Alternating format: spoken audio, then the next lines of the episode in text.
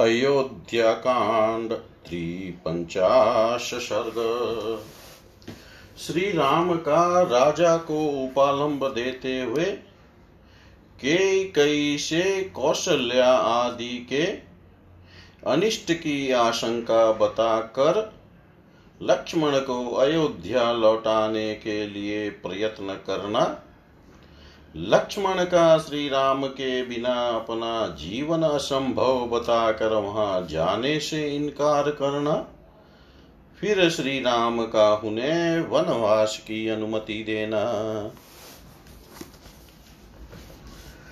शतं वृक्षं समासाध्य सन्ध्यामनवास्य पश्चिमाम् रामो रमयतां श्रेष्ठ इति होवाच लक्ष्मणम्।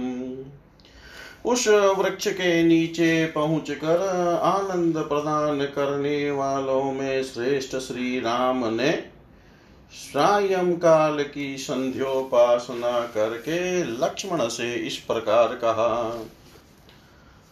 अध्येयं प्रथमा रात्रि याता जनपदात् बहिः।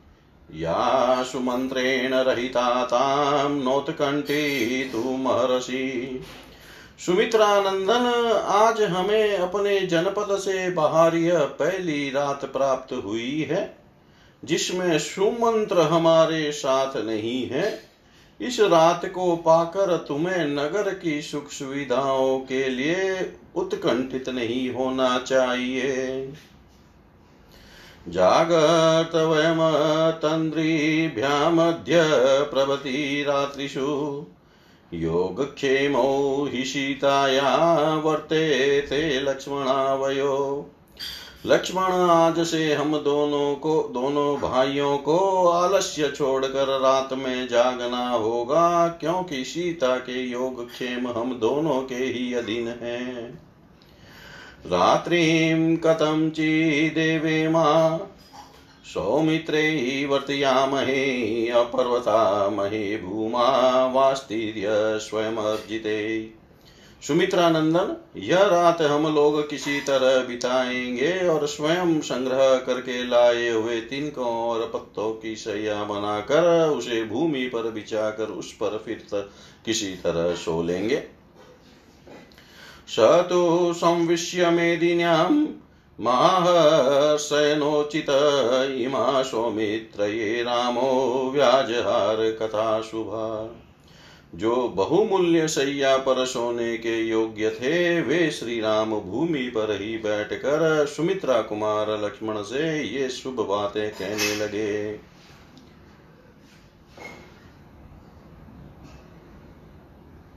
ध्रुवमद्य महाराजो दुःखं स्वपिति लक्ष्मण कृतकामा तु केकयी तुष्टा भवितुमर्हति। लक्ष्मण आज महाराज निश्चय ही बड़े दुख से सो रहे होंगे, परंतु के कई सफल मनोरथ होने के कारण बहुत संतुष्ट होगी। साहि देवी महाराजं केकयी राज्यकारणादपि न च्यावयेत प्राणान् दृष्ट्वा भरतमागतम् कहीं ऐसा न हो कि रानी के कई भरत को आया देख राज्य के लिए महाराज को प्राणों से भी युक्त कर दे।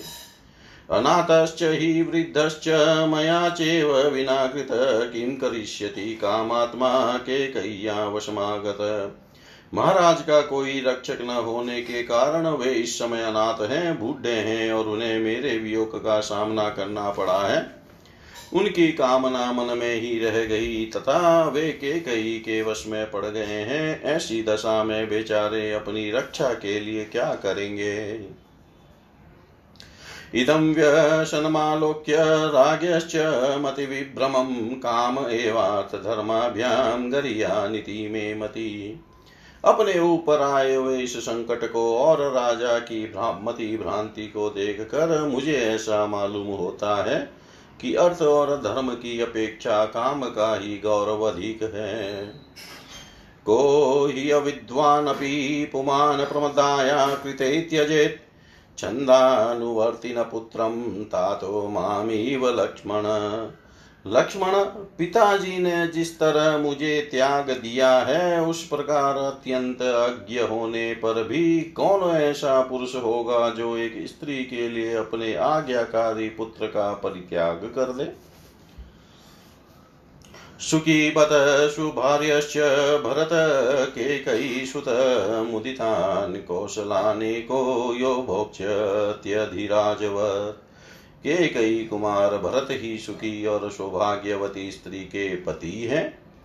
जो अकेले ही हृष्ट पुष्ट मनुष्यों से भरे हुए कौशल देश का सम्राट की भांति पालन करेंगे।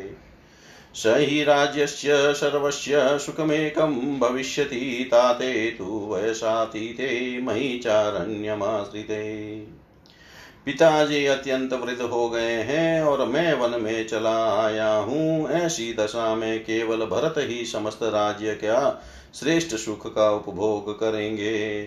अर्थ धर्मो परित्यज्य य काम मनुवर्तते पद्यते क्षिप्रम राजा दशरथो यथा। सच है, जो अर्थ और धर्म का परित्याग करके केवल काम का अनुसरण करता है, वह उसी प्रकार शीघ्र ही आपत्ति में पड़ जाता है, जैसे इस समय महाराज दशरथ पड़े हैं। मन्ये दशरथान्ताय, मम प्रव्राजनाय च केकयी सोमय सम्प्राप्ता राज्याय भरतस्य च। सौम्य, मैं समझता हूँ कि महाराज दशरथ के प्राणों का अंत करने, मुझे देश निकाला देने और भरत को राज्य दिलाने के लिए ही के कई इस राजभवन में आई थी। अपिदानीं तु केकयी सौभाग्यमदमोहिता कौसल्यां च सुमित्रां च सा प्रभादेत मत्कृते। इस समय भी सौभाग्य के मद से मोहित हुई के कई मेरे कारण कौशल्या और सुमित्रा को कष्ट पहुँचा सकती है। माता स्मत कारणाद देवी सुमित्रा दुःखमावशेत अयोध्यामित एव त्वं काले प्रविश लक्ष्मण। हम लोगों के कारण तुम्हारी माता सुमित्रा देवी को बड़े दुख के साथ वहाँ रहना पड़ेगा। अतः लक्ष्मण, तुम यहीं से कल प्रातः काल अयोध्या को लौट जाओ। अहमेको गमिष्यामि सीतया सदण्डकाननाथाया नाथस्त्वं कौशल्याया भविष्यसि। मैं अकेला ही सीता के साथ दंडक वन को जाऊँगा, तुम वहाँ मेरी असहाय माता कौशल्या के सहायक हो जाओगे। क्षुद्रकर्मा हि केकयी द्वेषादन्यायमाचरेत् परिदद्याद्विधर्मज्ञ गरम ते मम मातरम्। धर्मज्ञ लक्ष्मण केकई के कर्म बड़े खोटे हैं, वह द्वेष वश न्याय भी कर सकती है, तुम्हारी और मेरी माता को जहर भी दे सकती है।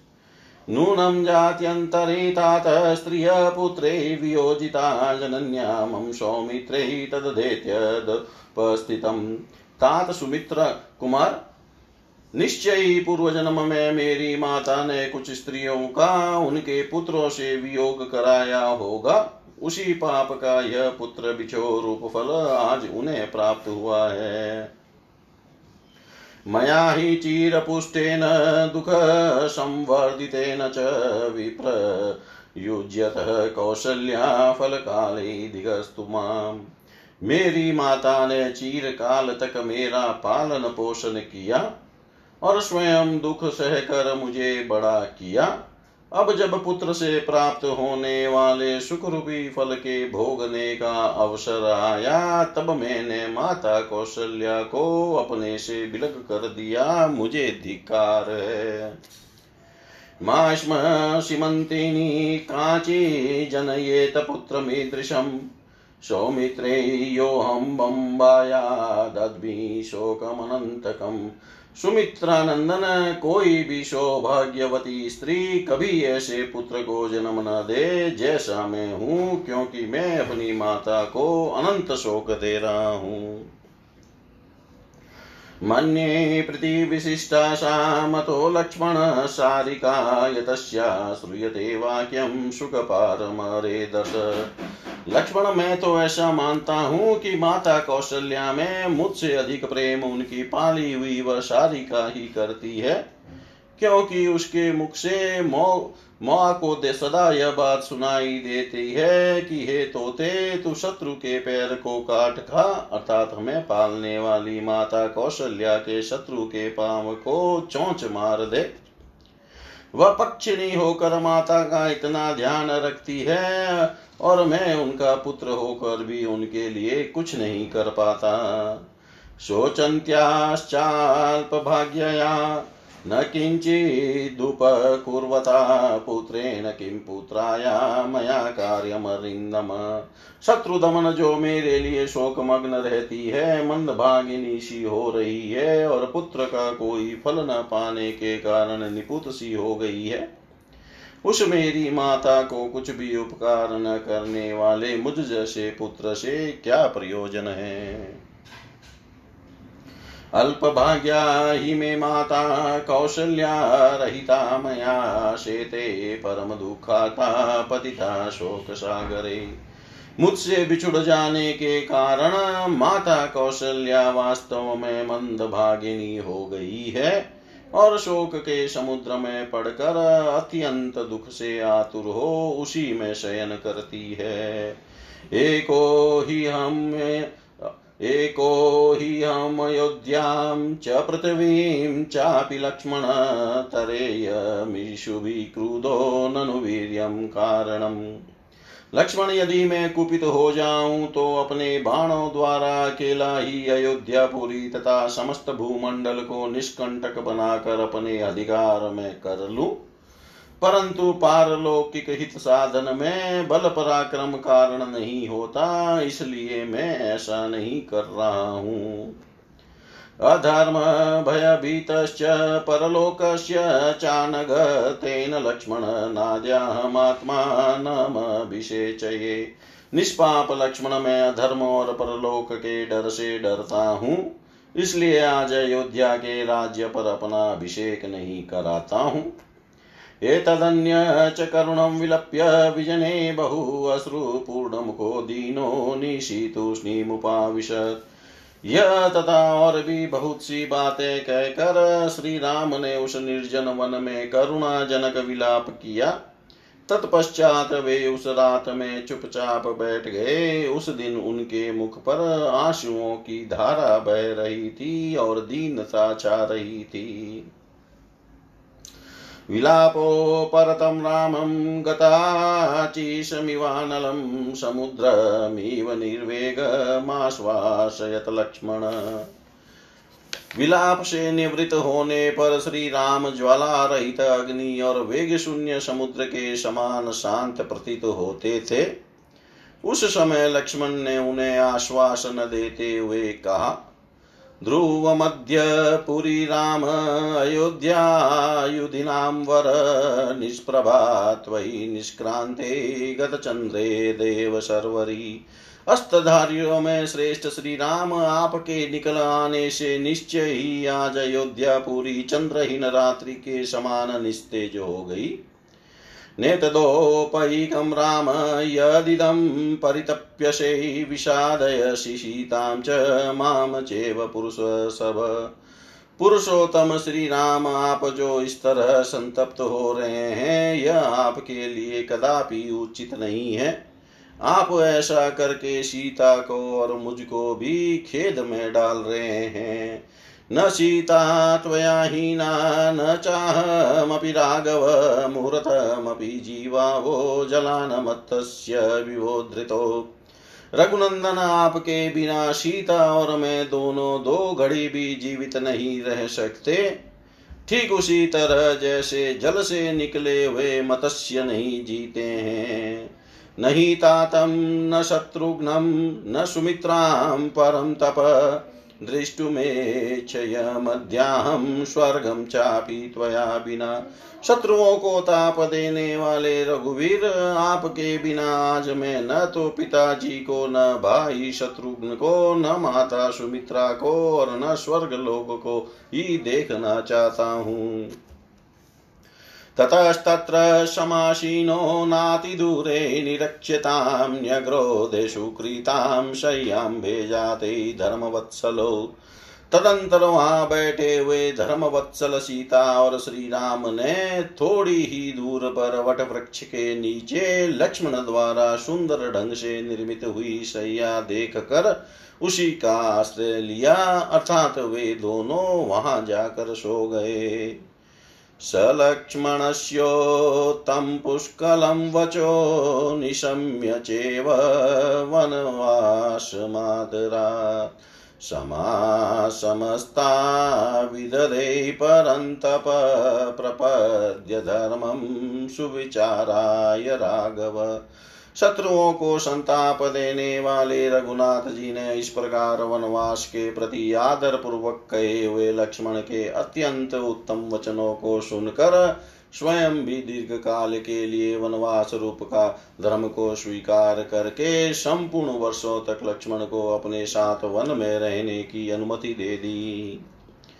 ततस्तु तस्मिन् विजने महाबलो महावने राघववंशवर्धनो न तो भयं सम्भ्रमं व्युपेयतुर्यथेव सिंहो गिरिशानुगोचरो।